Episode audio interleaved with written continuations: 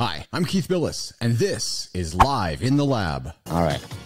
A little bit of weirdness in front of the camera there for anybody who's watching. Because I'm like, hey, where's the button? Where's the button? I can't get it going. How did you go viral on TikTok? You were on America's Got Talent. How much do you get paid to be on AGT? Oh, you didn't get paid. Keith and Steve here in Live in the Lab. You're a great interviewer. I love it. 48 miles, 48 hours. Not just, you ain't seen nothing yet.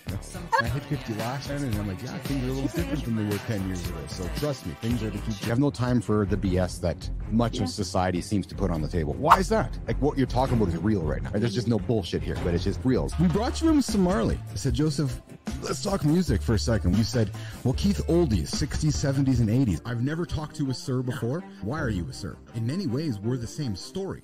I came from nothing. You came from nothing. I think the old saying goes that if you want a trophy, you climb Everest. If you want respect, you climb K2. I've built an AI myself, and it's pretty fascinating when you can have a conversation with yourself with your own knowledge. Have you done that before? Why are we rushing to make these tools if they're all they're going to do is hurt humanity? Does the world need an Oppenheimer moment with AI? What a fun show. Hey, what's going on, nation?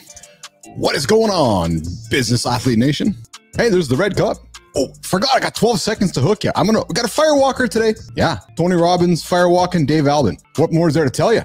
So if you ever wanted to firewalk, you're like, firewalk? What? Firewalk? Yeah. You know, fire. Stuff that burdens you. As Dave would say, is non-negotiable. You can't negotiate with fire. Nope, can't negotiate. It's gonna burn your ass. It's all up here. Excited to talk to Dave about that today. So Dave comes from the school of Tony Robbins. There's a name to hook you. So there you go, right? But this is not about Tony Robbins. This is about Dave Albin today. But but I'm the kind of guy, and you guys know me, right? I'm the guy who likes to discover the moment behind the moment behind the moment. So while the world was fascinated on Tony Robbins, there's some guy behind the scenes named Dave Al- named Dave Albin, figuring shit out, figuring his own stuff out, walking across the coals, walking across the fire. And then one day Tony comes taps on his shoulder and says, "Hey, Dave." Dave's like, "Yeah, Tony." Probably just like that. He's like, "Yeah, Tony." Or he's like, "What's up, Tony?" He's like, "Hey, you want to take over firewalking for me?" Imagine, imagine that. One of the world's greatest, I don't know, speakers, influencers, motivators, inspiring human beings comes and taps on your shoulder and says, "You want to take this over from me?" I don't know about you, but that would be a vote of confidence. That would put me into motion. So today we're going to hang out with Dave Albin coming up here in a few seconds. He's sitting in the green room. We haven't had a chance to chat. I could see him sitting over there. He's like, "Who's this guy?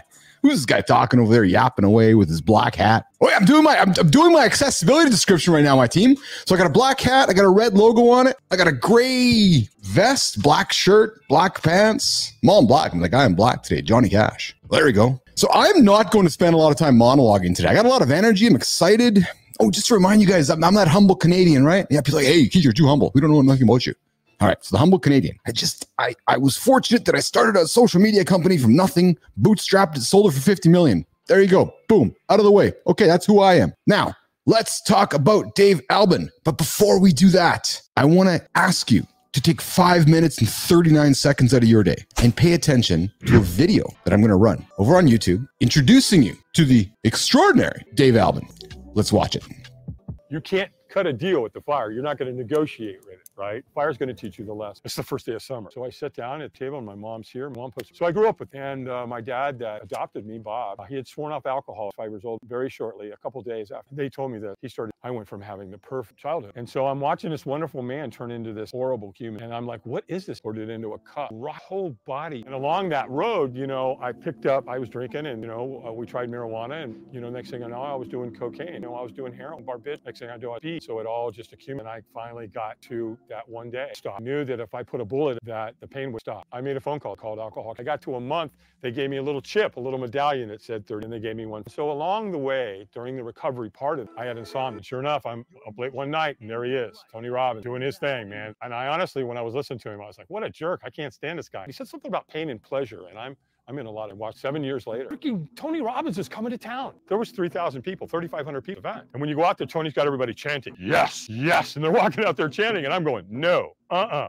we ain't doing this. And next thing you know, he goes, squeeze your fist and say yes, yes. And he went, stronger. And I went, yes. And then he got right in my face, and he goes, stronger.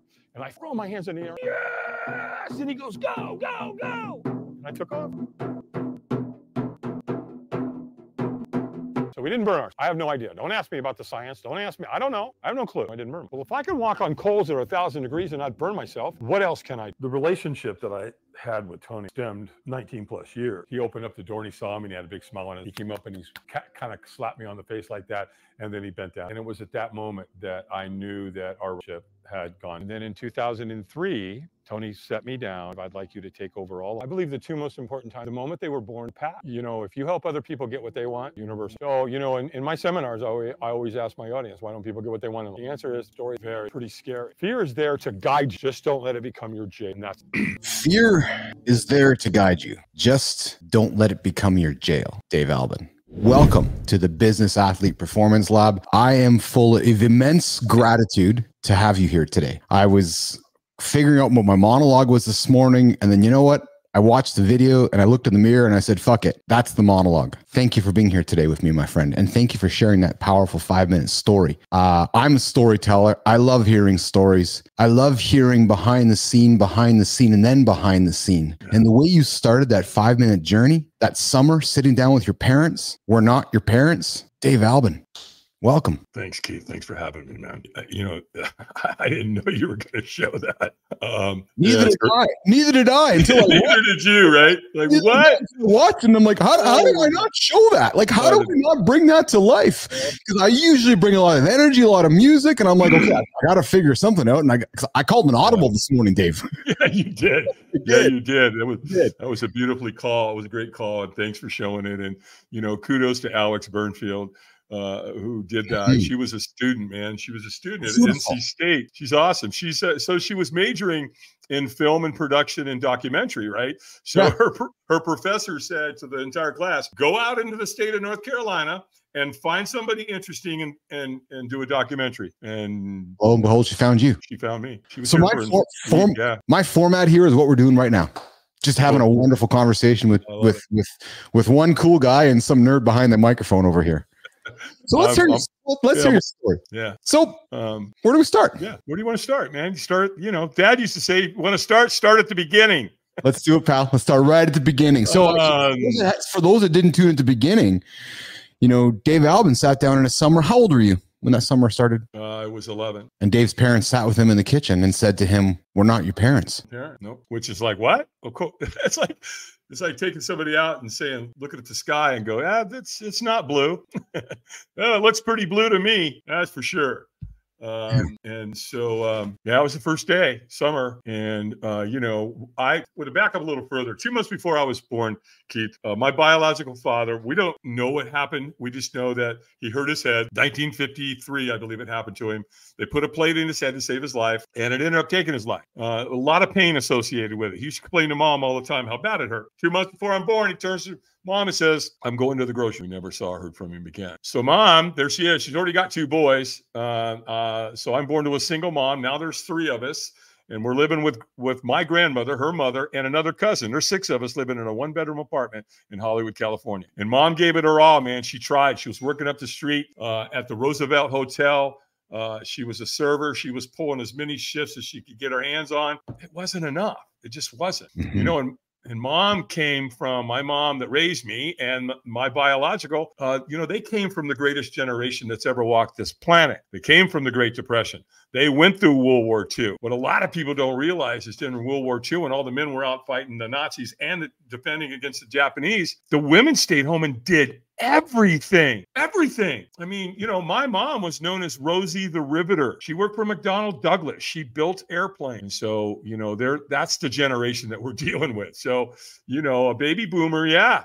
Yeah, we we know some stuff because of our parents. And so, you know, anyway, it wasn't enough for her to take care of us, all six of us. And she uh, went she, she went to her older sister, Pat, and she said, "Hey, I I can't feed David. Will you adopt?" And Bob and Pat said, "Yeah, absolutely." So they they yanked me from Hollywood in that one bedroom apartment and took me to Long Beach. And I was in a really nice house in east east side of Long Beach. Uh, dad, my dad was highly decorated military. He had a great job. He was an officer.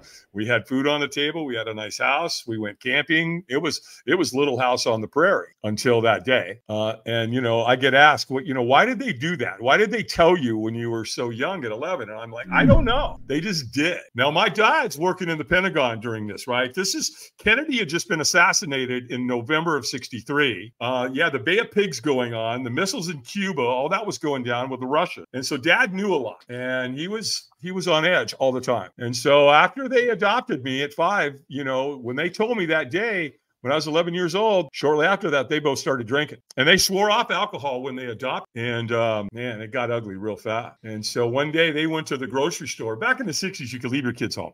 You leave 11 year old kid at home. So what? Who cares? Right? Call the neighbor across the street and say, Hey, Joanne, Bob and I are going to the grocery store. You know, David's here. If he needs anything, can he come knock on your door? Yeah, of course. Mm-hmm. Yeah, you know, tell him to come over now. I'll fix him a fried bologna sandwich, you know, uh, with mustard. And so when they left, that was that was it for me because I saw these two amazing people pour this stuff in their body and they completely transformed. And I don't know what it is. I have no idea what this stuff is, but I wanted to know. And so when they left, I went to the cabinet, opened it up because they were hiding it in plain sight. And I poured about a half a coffee cup, Keith, in that cup and bam, down it went. Nasty ass smell and all. And I never had a chance ever. I believe I was an alcoholic on the spot because it was like pouring rocket fuel in me. It was, ex- you know, it was just exhilarating what it made you feel like, you know, it was unbelievable. And, and then I, was 11. and I was 11. So mm-hmm. I started chasing it right there. It just boom, it escalated from there, you know, the, the snowball effect right there. And by the time I was a junior in high school, they called me in shortly after the year started and said, Albin, you're out. You're a danger to our school. Well, okay. I am. I, you know, I, I can't deny that. So, and, and, you know what, Keith, I didn't give a rat's ass. Mm-hmm. I, it wasn't like, you know, anything I was learning in high school was going to make me a living, right?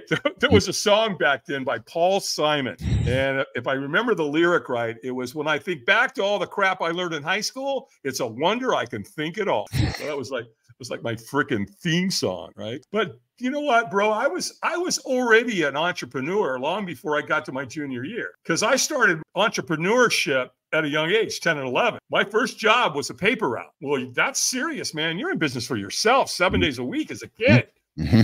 Right? You got to go get your papers. You got to fold them. You got to put them in your duffel bags. You got to put them on the back of your bike. Then you got to go ride your route and deliver Monday through Sunday. And you got to go collect the money. You got to go knock on doors when new people would move in. So, I mean, it is. You're a full blown business person. Um, I also lived across the street from a golf course. And here's what I learned about golfers at a young age they suck. right? They suck. 90, what is it? 90% of the golfers shoot over 100. Well, mm-hmm. okay. I learned that. And so what I would do is I'd take my Stingray bike, man, and I'd go over there and I'd ride the perimeter. And guess what I'd find? Little white things worth money. Mm-hmm. And I'd, I'd, bring them home. I'd clean them all up. They were all muddy and such. I went back to the golf course and the actual boxes that they come in, uh, they would throw them out at the pro mm-hmm. shop, right? So I'd go get them and I'd display my balls in that in that in that case, and I'd ride my bike back over to the golf course and uh, go into the uh, parking lot. You know what I did with them. And so, uh, and then also, mom, um, you know, she grew flowers in the backyard beautiful. Mm-hmm. She was, you know, she had a green thumb. Yeah, you know, she, again, she came from that era back in the days when she was my age. You got up every day in the morning when the sun come up and you started working. You farmed. You you sewed your own clothes. I mean, you worked your ass off daily. So mom had a green thumb, so she would grow beautiful flowers. She'd arrange them for me because she had a great eye for color. And then when she would prepare them, she did something pretty phenomenal. Never forgot it to this day. She would cut the flour at an angle, not at the bottom, but at an angle, and that would open up the surface area so more oh, water would get into Dave? the flour and last longer, right? But here, hey, I think we may have. Lo- there he is. There he is. We back? Yeah, there you go, pal. There you go. Yeah. yeah cool. So, um, and then after, you know, she would put them in a bucket and arrange them for me to go sell. She'd pour some 7 Up into the bucket. So I guess it's the sugar that gets into the flour, but my flowers would outlast the local florist three to one. there I am, man. And I'll tell you what I learned early on. Men want to negotiate the hell out of you. Women never negotiate ever. You saw this cute little kid on the street corner. They come up, they pay my 50 cents and thank you. And you're a guy that we'll see you next week. You know, they were wonderful. So yeah. There you go. Yeah, cool. Okay, gotcha, gotcha. You broke up that last part. So men want to negotiate the hell out of you. Yeah, and and women would not. They just pay. They pay the price every time. No, we're having a little bit of a technical issue here with Dave Albin here. So so, uh, just so our viewer knows, so we are in. uh uh, we're here in Canada. Dave's there in the US. And sometimes I think the internet gets stuck going across the border. So sometimes when the internet gets stuck going across the border, I sometimes have a little bit of like, like stutters. So don't blame that on the guest audience. That's actually the American Canadian border happening there. So, anyways, Dave, you were saying. Um, so yeah, so I would go out there and sell those flowers on the street corner. And, um, you know, um, and so here's what I learned, Keith, at a very, very, very young age. Yeah. There's money out there. Go get it. Yes, isn't there though? Is there not? Yeah. Though? So let's continue your journey. So you become an. So I don't want to make light of this, but I but I also want to have an enlightening conversation. At 11, you become an alcoholic, and you're going through your journey of life. Yeah. Uh, mom and dad are alcoholics. Dave's an alcoholic. I can't imagine that house is like. You're figuring shit out as you become a teenager. Uh, when does the light go on when you said to yourself, "This is enough"? Well, uh, that day I was in my third marriage. I was married to a woman who had three kids. She was a bartender. Go figure. Um, and that was it, man. June 8th, 1988. I woke up that morning, Keith. And I said, That's it. We're done. I'm out. I'm not doing this anymore. Just like that. Just like that, that quick. Um, uh, and you know, I'm in so much physical and emotional pain in that moment that I just want it to stop. And I don't care how it stops. I could care less. I'm ready to take my own life. I loaded the pistol. I'm ready. And I don't care. I just don't, right? I'm not worried, oh, you know, they're heaven or hell or nah. However, what dawned on me in the moment was you pull that trigger, those three kids upstairs and their mom that you love, you're going to ruin their life. Yes. Because you know, when someone takes they take their own life, they kill everybody around them. Yes. We don't want to we don't want to talk about that, right? Because in that Yes. moment, we're too self-centered. Sorry, but we are, and I get it. I was there. I lived. So I'm like, okay, so you can't do that. So what are you going to do? And I and the next thought came was call Alcoholics Anonymous. Now, what's interesting about that was I didn't even know who the hell AA was. I didn't know anybody in AA. I'd never been to AA. What's AA? But there's there's the thought. You know, that's what I call a divine moment for me. So I did. I called them, and I got this really wonderful woman on the phone. And I, over the years, I've nicknamed her Madge, and the reason is because she talked like this. She she probably smoked two packs of Pall Mall non-filters a day. But man, she was a badass, Keith. She was the gatekeeper. She would interview you, and if she thought you would go, she'd send somebody to pick you up and take you to an AA meeting. And I basically begged. Uh, you know, I was I was in really bad shape. I needed help, and I knew it. Um, and she did. She sent a guy come get me. His name's Lauren. Took me to my first AA meeting. Went to four meetings in my first day 12, 34, 36, 30, 8, 30. At that meeting, they took a big book of Alcoholics Anonymous and all the men signed. It was an all men's group. And they wrote in there on the front, on the inside front cover, it said, Before you take that first drink, call one of us. And they put their name and their phone number and sent me home. And they also sent me home to one of these. And what I'm holding up for those that are just listening is a medallion that you Mhm. get an AA when you show up. It's called a 24 hour chip. And as as the documentary said there, as Alex captured, you know, a day turned into a month, a month turned into two months, three months, six months, nine months, and one year. And they gave me a chip for every one of those. And then, you know, last year here in 2023, I picked up a chip for 35 years. And I'll add, if I don't drink and I don't die between now and June 8th of 2024, I'll have 36 years. Uh, and that's when the magic happened, man. Once I got to AA and I realized for the first time that I could go a day at a time and not drink and saw my life starting to change and, and, and evolve, um, the personal development industry showed up at the same time. And it, and it did because I had insomnia. I was up late all the time. And, um, you know, I'm up late one night and there he is. There's Tony, you know, There he is. man and you know he owned the airways back then and, Yeah. and you know so he was on every channel just about late at night. And i was uh, intrigued. I didn't like him. I thought he was a pompous asshole to be honest with you. But here's but what he said two things that got me. One he said we'll do more to avoid pain than we will to gain pleasure. And i was like whoa okay. Well that relates. Because my drinking and drugging was you know it was around both of those. I was either Hmm. trying to get some pleasure in my life or run from pain. And then he said, "How humans make decisions um, is is is one of two things. They make those decisions. They're inspired by either inspiration or desperation." and I went, "Whoa, okay, talking to me, are you, Tony?" Um, and I was desperate, man. So I bought his program. It was Personal Power. It was a 30 day program. They sent it to me. Came in a big old box, and uh, it came on these little white things called cassette tapes. Right. I had It'll one. go. They're like, what are those? You know, your audience is like, what? Who? Yeah. Cassette tapes? What's that? Go to the Smithsonian. They're there. They're right next to reel to reel and eight track tapes. uh, right? So I did it, man. I plugged them in. I did what the man taught me to do, and it worked. Well, I loaned that tape program to a buddy of mine. in fact, my buddy Dan the Butcher. I called him Dan the Butcher because his name was Capobianco, and I could never pronounce it. Um, and so he uh, he's talking to me one day. In fact, I just lost Dan here about three weeks ago. Oh, I'm sorry. Yeah, I am too. He was a I'm sorry. what a peach of a guy. So, bottom line was, uh, I in my discussions, he's like, you know, you seem really up, man. What's going on? I go, I've been listening to this guy named Tony Robbins. Dan goes, Hey, I know who Tony Robbins is. I bought his book. He goes, but I never read it. I was like, okay, well, how often does that show up in your life? Right? So anyway, I loaned you my tape program, cut to the chase. Seven years later, right? This was all going down in 88 and 89. Seven years later, in 1995, Dan calls me on the phone. He goes, Hey man, Tony, did you know Tony Robbins is coming to town? I'm like, no, I had no idea. He goes, dude, come on. You gotta go with me. You got me into this, man. Please go with me. And I go, dude, I'll go. He goes, Great. I'll call you back. He comes back an hour later, calls me, goes, All right, done deal. We pick up the tickets at will call. And here's what they tell us to do. Number one, bring snacks. You're going to spend a lot of time in the room. And I'm laughing, man, because anybody that's been to a Robbins event knows you're going to spend a lot of time in the room.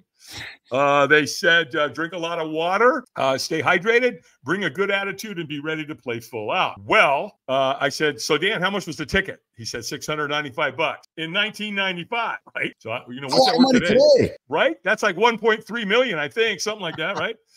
and so, so, and he's getting ready to hang up the phone, right, Keith? And all of a sudden he goes, oh wait.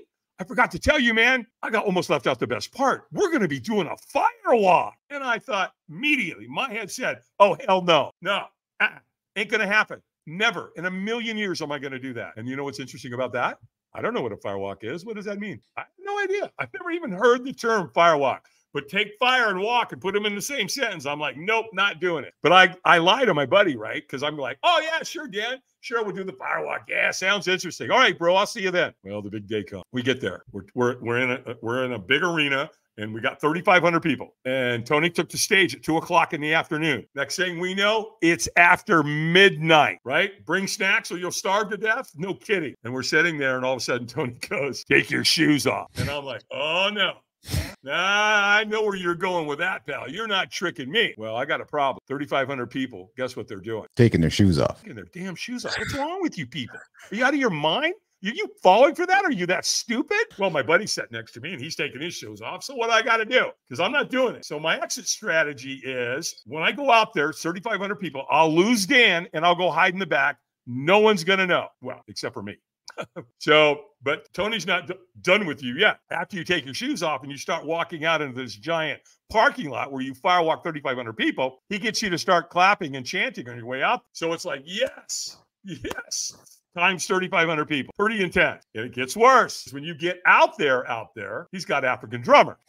Dun, dun, dun, dun, dun, dun, dun, dun. And you know, oh, you got to be kidding me. What a dog and pony. So logistically, how do you firewalk 3,500 people? Well, you start by building a big ass fire around two o'clock in the afternoon. And you build a pit 35 feet wide, uh, 70 feet long, and you add cord after cord after cord of hardwood to it all day long. and after it burns all day, it renders. And you've got a giant, beautiful beautiful pile of blue coal. Well, you take wheelbarrows over to that pit, you load the coals in a wheelbarrow, you bring the wheelbarrow back in between two lanes of sod, of grass, call it a fire lane three feet wide, 18 feet long. You just take a flathead shovel and you sprinkle those bad boys over the top of that sod and that grass, and that's what you walk on. Well, as I said, I'm having none of it. I literally ditched my buddy. I'm in the back. I think I got it all figured out. Well, Tony Robbins knows that firewalking is probably the single most life changing experience on earth. It's been around for over a thousand years and used by cultures all over this planet. So he knows it's a paradigm shift. He knows it's life changing. He also knows knows there's people like me. So what's he do? He trains people to come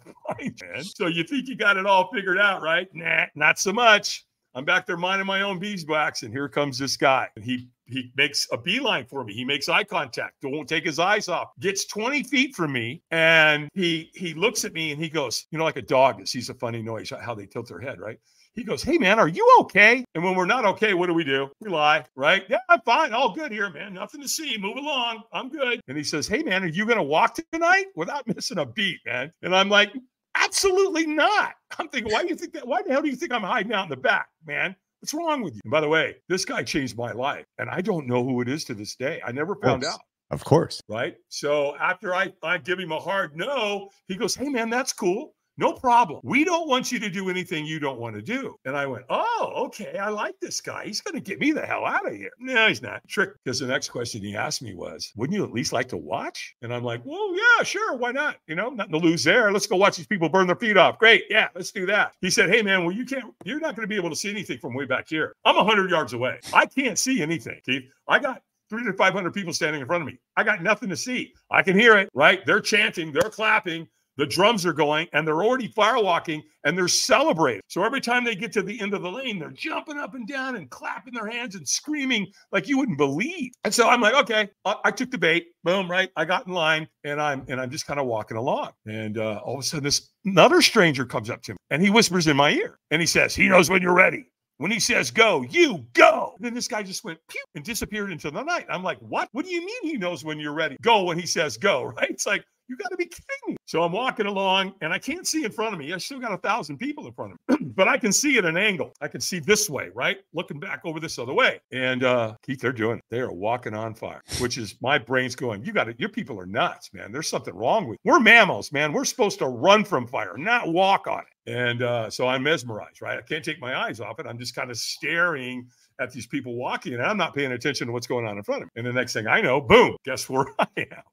It worked. So now I'm standing there. I'm in that fire lane and I'm looking down, and those coals that are on that fire lane, again, that lane's three feet wide, 18 feet long, and those coals are bright red. It's not a question if they're hot. And the wheelbarrow's right there. So you can feel the heat coming off this thing, right? Well, there's a trainer standing there. As I'm staring into the abyss, the trainer goes, Eyes up. Well, okay, yeah, that's right get your eyes up. Well, when I'm training with Tony for 10 hours, guess what he trains you to do? Keep your eyes up. Don't stare at what you fear, right? Look to the celebration in, right? We hear it all the time. Everything we've ever wanted in life is sitting right over there on the other side of your comfort zone, right? Mm-hmm. And that was true in that moment. So, about that time, uh, the trainer goes, Squeeze your fist and say yes.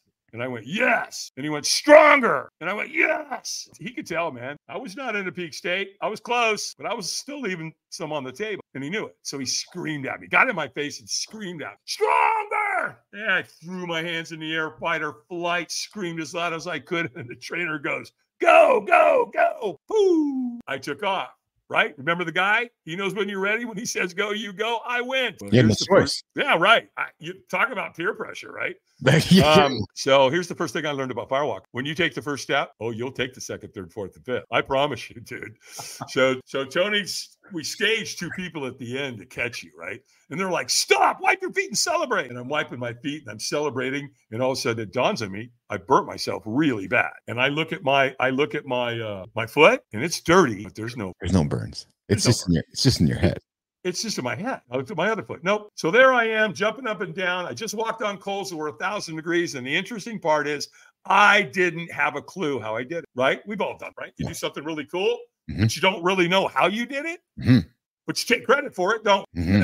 like that's right, that's me. This kid just walked on fire, baby. Well, you know, in that moment, it's so exhilarating. You you think you can do or accomplish anything in that moment because I'm like, all right, people, let's get on the bus, let's go climb Everest. In your opening, right? In your intro. And so, but that's, I'll tell you where it gets really, really interesting the next day. Right. This is a four day event. It's called UPW, Unleash the Power Within, the Firewalk Experience. We do the Firewalk on day one that night. Now we're into day two. And now 3,500 people are standing in the foyer getting ready to go into the venue. And I've never in my life, Keith, seen anything like this in my life. Never have seen anything like it other than a Tony Robbins seminar. Because that next morning, we drank the Kool Aid, no doubt about it, but we did it collectively. So we all had that extreme experience. And so there was a camaraderie already, already built into us the next morning because people were hugging and they're laughing and they're they're crying. Mm. Uh, you know, it's intense, and people are getting along the way we should get along. And so that connect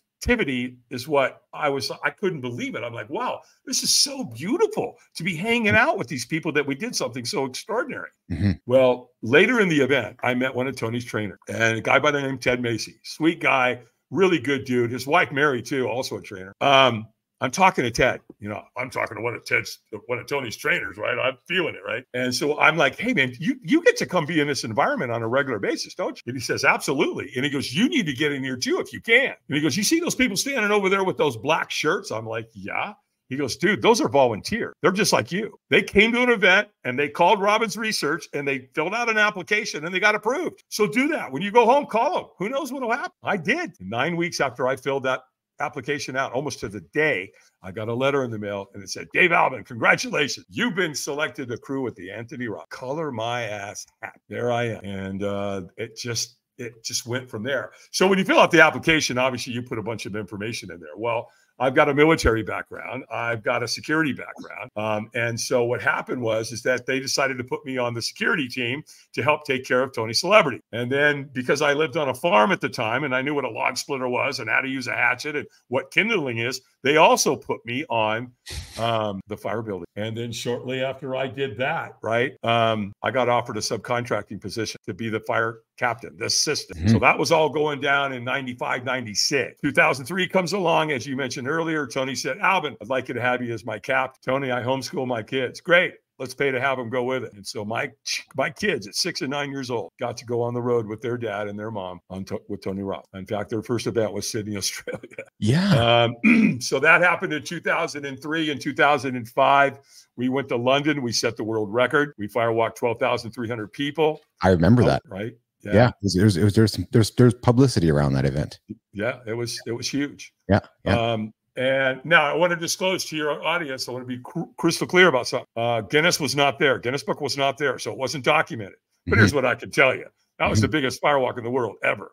And yeah. the only thing that ever comes any cl- anything close to that is another Tony Robbins seminar. So that happened in 05, 2014. Let me move this forward. Uh, I'm driving down the road and my phone ring and it's Google. And they want to know if I'm the Dave Albin that does the Tony Robbins firewalks. Yeah, what can I do for you? Well, if you're not under any contractual obligation or non-compete, would like to talk to you about hiring. I'm like, oh, well, Homeboy's a free agent. What's going on? Well, we have 148 executives and they're graduating from a very intense curriculum. And we want to create a paradigm shift. And we know the firewalk experience is exactly what it does because we want to anchor it in. We want to ignite, we want to bring this 148 people together, just like I did the day after the firewalk but Google already knows, right? And so uh, what happened? I actually I had to convert it to a glass walk, and the reason I don't do firewalks during the day. Yeah, I just had to convert it from a firewalk to a glass walk. Well, it's funny, man. So here's what happened. They said, "Hey, we want to do this after lunch," and I go, "Guys, we can't do it during the day. It's a safety issue. I won't put my name on it. Not going to happen." I tell you what, we could do if you want to do it in the middle of the day. How come? What's the safety issue, Dave? Because I got to be able to see the coals, man. You know, when there's daylight, if something pops out or something and somebody else can walk, you know what I mean? There's just too many things that can go wrong. If you, because I can regulate the temperature of the coals with a shovel. All I have to do is take that shovel and go bam. And every time I hit those coals with that shovel, it reduces the temperature, it cools it down. So I, I have to have that. I just they're you know I can't I can't see what's going on. And I said, how, you know, we could do a glass walk. And they're like, what? You mean walk on broken glass? Yep. Google's like, ooh, tell us about that. so I did, and they went for it. Uh, they were really cool about it too. They were like, even before, as I was setting it up, they said, "Hey, listen, well, before we bring you on stage while you're in the green room, can we show a video?" And I said, "What video?" And they said, "There's a scene in Die Hard where Bruce Willis has to run across the broken glass. We'd like to show that." I'm like, you're my kind of people, man. Yeah, sure. And they said, and then one other thing, when we bring you on stage, can we pay, play that Annie Lennox song, Walking on Glass? Yeah. Yeah. Yeah, man. So they did. So I ended up doing two gigs for Google. Well, while I was there, I met one of the executives, and she basically told me, Look, I don't know if you realize it or not, but corporate America will eat you alive because you create an experience is exactly what they need a paradigm shift yeah. to bring people together. So, yeah. and you're at the top of your game, man. So you may want to think about starting your own company. And so I'm like, okay, you're right. And so Firewalk Productions was born in 2014, shortly after Google. And uh, pun intended, we've been going hot and heavy ever since. No kidding. Well, congratulations. That, that, that's a, yeah. You have your water. I'm gonna, I got a couple things I got to say. Um, what an awesome story. Um, it was. So first of all, are you and Tony on good terms, bad terms? Good terms. Oh, good, awesome. So he said, "Do your thing," and now you're doing your thing, and he's, yeah, he's totally cool. Yeah, well, I sit down and talk with him in the green room. I said, "Hey, Tone, love you, uh, but Google just hired me," and uh, he goes, "You're leaving, aren't you?" And I said, yeah. "It's my time.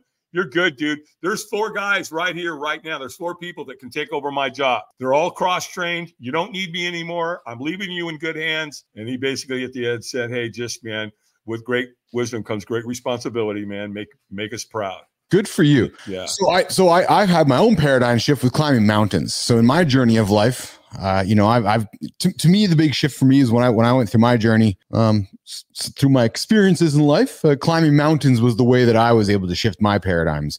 Climbing Kilimanjaro and and, and so forth. So I can I can't fully appreciate walking on gl- on glass or fire, and I want to get back to that in a second. But I like I like the metaphor, the paradigm shift. What I really like though, Dave, is rewinding the story somewhat. I'm a big fan of accountability. You know, we call ourselves the accountability company here in the lab. We, Yeah. you know, I 70% of people that state their goal publicly achieve their goal. There's magic in that. I'm going to do Yeah. something, and 70% of the time you're going to achieve it. It's very similar to Alcoholics Anonymous, isn't it? Is Yeah. that when you come in there and state that I want help publicly, high level of accountability starts to happen, doesn't it, Dave Albin? Uh, you 100%, you nailed it. Yeah. And of course, the other side of it too is that, you know, you get an opportunity to help other alcoholics achieve sobriety. So the beauty about AA is you got the 12 steps, right? Yeah. They, they show you how to put your life back together. You got the 12 traditions, and that way you know how to navigate within the group. But in the middle, man, that's where the sweet spot is because the preamble says when anyone when anyone anywhere reaches out, I want the hand of AA to be there. And for that, I'm responsible. I took that to heart. So was like, yeah, absolutely. I'm responsible. So that really resonated with me. And then when the personal development industry showed up, then now here all of a sudden I'm this guy that can come in and create this unbelievable experience Hmm. and change people's lives forever. Well, that, Um, and that's what I like about about a firewalk experience is that there is that level of public accountability. oh yeah. Right? Like you're you, you're standing in front of the fire lane, you're going, and you're putting yourself out there, and you're more than likely going to achieve your goal. Boom, hundred percent success rate. You know what I mean by that? Like it's there's no Yeah. ambiguity happening there. Yeah, I mean, because again, you- once once you're there, you're there, right? Because here's what we know: the you know the fears we don't overcome become our become our limits, right? Mhm. And and so fear, how, what does it mean to you? Like up until that point in my life, Keith, it was like forget everything and run. Right now, it took on face everything and run. Mhm. So fear completely the dynamic of fear, as I said in my documentary, fear is there to guide you. Just don't let it become your jailer Mhm. so that's that, you know that that really meant a lot to me um and then you said accountability and that's what's interesting is that you know corporate america has been really good they come in they hire me they tell me what's going on maybe there's dissension maybe they're launching a new product whatever all they have to do is tell me what's going on and then i'll design the firewalk around whatever's happening Okay. Okay. right?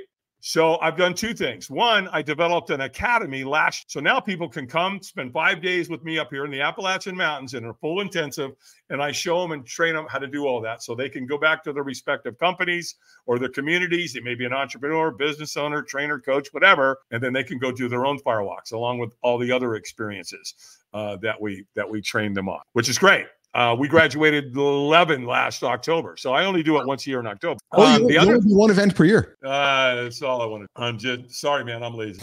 it's a lot of work. And, you know, with everything else that I got going on and grandkids and family, bro, I'm going to be 70 this year. Come on. And, it, and it's not that I'm slowing down. I'm not saying that. I'm just, there's other things that are taking on a priority. And That's actually just happened. It's an accountability thing. If you look at my website, it says stop looking for heroes and be one. Good for you. I had a I had a chance to do that recently on a podcast because of a host like you.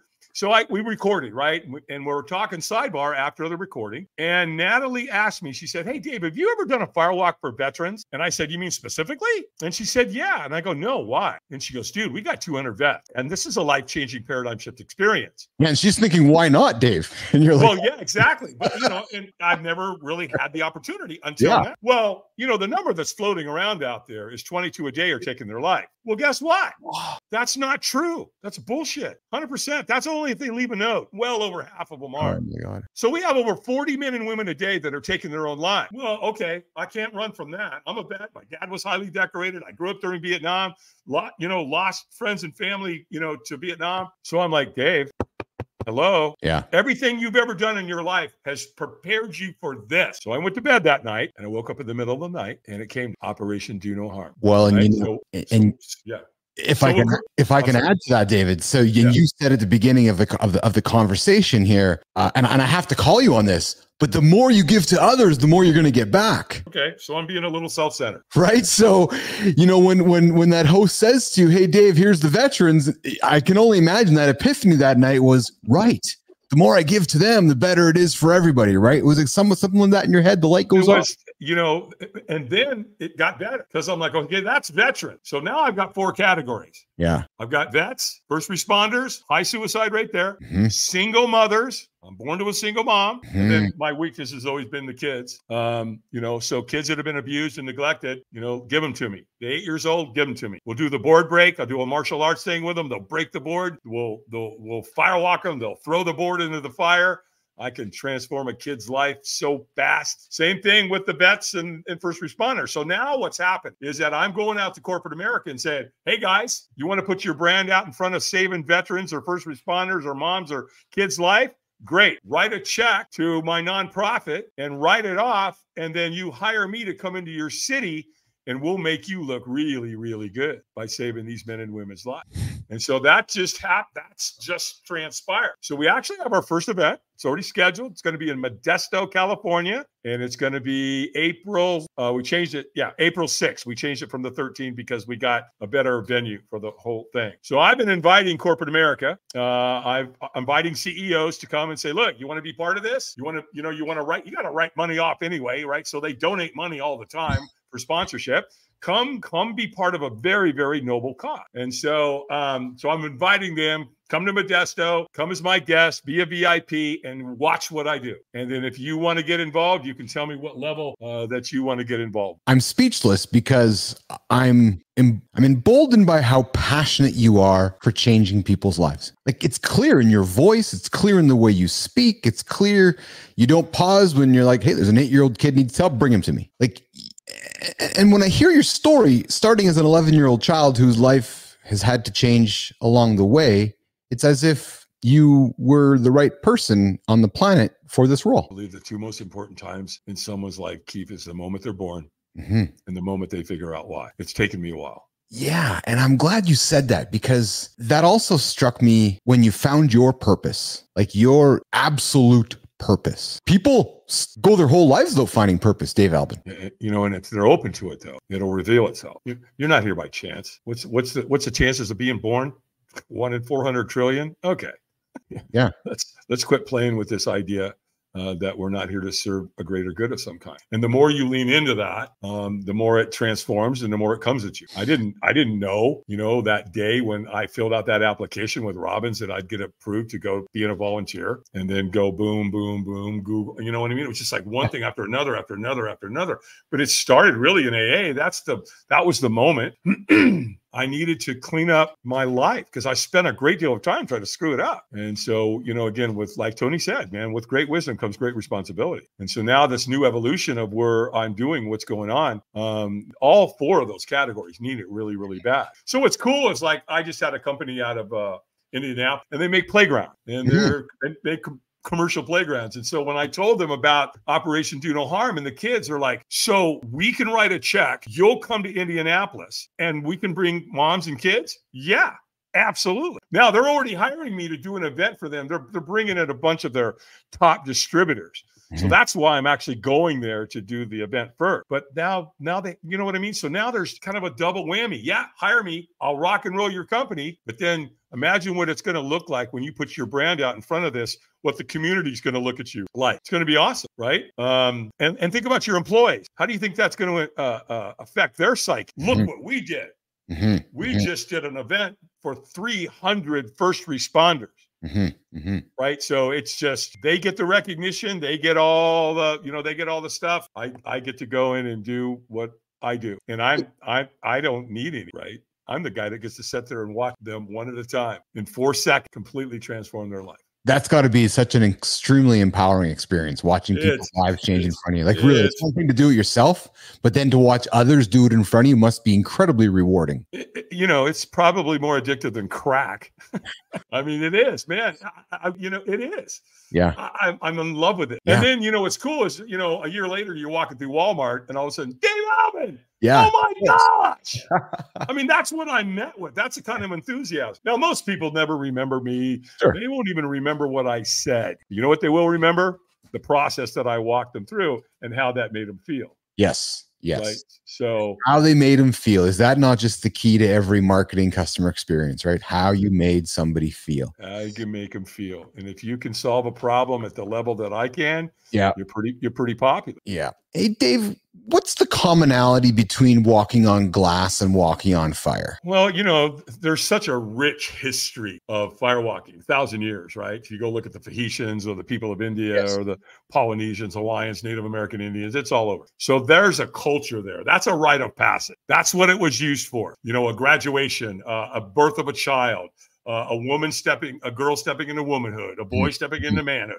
So that whole dynamic. So you're out there looking down at the coals, they're bright red, you know, it's, and it's the element, it's fire Mhm. right? So there's that dynamic. Glass scares the hell out of people. Most of my firewalking friends and community, oh, they're good with doing a firewalk. They're like, oh, hell no, on the glass walk. I ain't doing that. I cut myself before. I know what that shit feels like. I ain't doing it. You know, and it's physics. At the end of the day, it's it's it's just physics. It's all it is. So um, and the other part of that is is that we've always got it as a backup because sometimes firewalking isn't always logistically possible. There's a lot going on. You know, you've got venues and you've got Yes. parking lots and you've got uh, fire marshals and you know you got all the logistics of that whereas you know when i set the world record in paris in 2019 we glass walked 50 over 1500 people the only thing i had to do was show up with eight bags of glass Yes. which i can tell you taking it through customs uh, is pretty interesting Yeah. Where did you get that glass from? uh, we process it we make it Make it So yourself. we- eh? yeah so we take wine bottles and alcohol bottles because there's a real nice thickness to that glass Yes. and again we have a process of uh, of preparing And But- you grind it right down, or is it still shards, or is, is there a No, we yeah, we don't. We, you know, we get out the really nasty pieces, stuff like that. But Yes. make no mistake, it's glass. Yes. And when you step down on it, it starts crackling and popping. Yes. Yeah, you you know. Yes. it- yeah, it's it's the real deal. Yes. David, is uh, has society changed? No, let me rephrase the question. Is society changing where these ideas that you're presenting to the next generation of consumers still resonate? Hundred percent. Mhm. We got shredded in March of 2020. Explain. Everybody got divided. Right? Mhm. Divide and conquer, boys and girls. There it is. Mhm. Um, and so we all started arguing about masks and we started arguing about vaccines and boosters. And, you know, I hate Donald Trump. I love Donald Trump. I Mhm. mean, shut up already. Because if that, that's going to infiltrate your company. It infiltrated every nook and cranny of this planet. Mhm. So when it gets inside of a company, if you don't deal with that, if you don't fix that as a CEO, what's going to happen to your production? It's going to go up. It's going to go down. Mhm. This is not rocket science. Mhm. So yeah, uh, uh, and and that's another reason I started the academy is because I can now train people with with not only from the legacy standpoint, but these experiences work. Because what doesn't challenge you doesn't change you. We know that. Every any Navy SEAL knows that. Anybody that's gone through intense training knows that. But we would Not a- agree, though, that society has become a little softer with the way we do things, right? So there's, oh, uh, gosh, yeah, yeah, right. We And know- that's what's wrong. Because do the things in life that are hard, Keith. You know this. Do the things that are hard, and life will become easier. Do the things that are easy, Mm. life becomes harder. Mhm. Right. So if you do things that are hard, when something hard comes along, it's not that big of a deal Mhm. or as bad. Mhm. Right. So it's like, you know, there, there's a craze now. Uh, I've been I've been taking cold showers for a long time. I'm a Gary Brecka fan and I like what he teaches, and that's part of his training. Um, uh, you know, so my morning is, you know, I'm 70 years old. Guess how many medications I'm on? Zero. And I don't plan on getting taking any anytime soon. But I've gotten back to basics. That's what's happened in America. There's interesting statistics out there. If you take a dog and you never take them on a walk and you get them out, you know, so they've got sunlight and they're drinking fresh water, not municipal water, real water, like out of a well or a creek. Uh, get them back to that grounding, earthing, getting their paws on the planet. Um, these kinds of things, it changes your whole life, and it's free, right? The other thing is, is that every every morning for 45 minutes, when that sun comes up, that sunlight is super good for you. There's no bad rays, there's no UVA, and and so I go stand with my upper torso, in my face, in my head, in my chest, and I stand there when the sun comes up, and I do that for nine minutes. And at the same time, I'm breathing diaphragmically. So I take 30 really intense breaths. And then when I get to the 30th, then I hold my breath until I can't hold it any longer. I exhale. I do that three times. So that's 90 breaths and holding my breath three times. That's while I'm doing my sun glaze. Then when I'm done there, I go to the other side of my cabin and I put my feet, my bare feet on this planet on the grass. That's so important. And I don't have time to go into it now. Google it, research it. Earthing and grounding is extremely important for your for your mental health, for your physical health, all of it. And then when I'm done there, man, I come in, I do my meditation, I do my sound therapy, uh, and then you know, I off to the shower I go, man. And I take a really hot shower followed by a really cold shower. The, the the water temperature coming into my cabin right now is 56 degrees. So when you turn that on and it hits you right here in the face, it takes your breath away. Yeah, it does, doesn't it? It does. Absolutely, it does. You've got to get your breath, and that's the whole idea. Get your breathing under control. I do that for three minutes every morning, every shower. Dave Um, Allen, yes. out, out of respect for your time, I, I, I uh, it's clear that a couple storytellers here can keep this storytelling going on for hours and hours. I've, I've thoroughly been inspired by your story. I, I'm, I'm thankful for you teaching us and my audience about accountability in a different way, uh, in a real honest, raw, human way, frankly, uh, through your battle with alcoholism and your journey through Robbins, your journey through firewalking. Is there anything that I have missed or you want to make sure the audience knows about before we wrap up and I stick you in the green room before I walk you out? um, yeah, you know, let me let me share something with your audience that was Please. shared with me by one of my mentors, and I never forgot it. And it's meant it took it took my whole life to to get to, uh, you know, the path that that what I'm about to share got me on. And he looked at me and he goes, "Here's something you need to know, Dave." He said, "Every human has on this planet has two lives, and the second one starts the moment you realize you have only one. Make it a master, because we're in we're in control. Because I say all the time, man, the only reason you have something or don't have something is you made a story up about it. So Mhm. create a good story, and if you want to change your life, your story. Change your story. Dave Albin, thanks for joining me today live in the lab with Keith Bilous. I'm very grateful for you joining me. I'm going to Appreciate it a lot. I'm going to stick in the green room. I'm going to say goodbye to the audience and come back and walk you out. All right. You got it. I'm here. Hang tight. There we go. What an inspiring conversation. I, there's there's nothing really any other way to color it, really. And I was frank when I said the beginning here. I I, I did some research into Dave's story, watched the video, and was completely captivated by how he's arrived at where he is today. And as we talked about in this, you know, in in Dave's journey, accountability is a big part of it. And he was account once once once those lights went on, he's like, I got to change my life. Went called up Alcoholics Anonymous, and every single day since then, he's checked the boxes, check the boxes, check the boxes, and he's been accountable to himself every single day. Powerful, powerful, powerful. Hey, I'm Keith Bilous. I sit here. You know where I sit Monday to Monday. Wait a minute, is it Monday to Sunday plus Monday? Is it Monday to Saturday plus two? Nah, it's every freaking day. We're here every single day to hold you accountable. Our stories, our inspiring stuff, the music, the tone, the attitude, we bring it here for you guys to help you guys get to your next. Listen, you can get stuff delivered directly to your inbox inside.bapl.ai, inside.bapl.ai. And more importantly, here's the thing, more importantly, you want an accountability partner? Call me. DM me on LinkedIn. If you're stuck and you're like, I, I, I need some help, well, I'm offering my assistance to you. I'm, and I'm, and I'm, you know, and somebody's taking me up on that. Like, hey, you know? I got to, I, I, need some help. I, I want to be accountable to a goal because we know this. If we state our goals publicly, we achieve them. But if you're too shy to state them publicly on the show, come tell me and I'll help you. If you really want to go there, let's come state them publicly and let's help you be accountable to your goals publicly you will achieve them. Hey, I'm Keith. I'm live in the lab Monday to Monday here on X, YouTube, and LinkedIn, and I will see you guys. I'll see you tomorrow.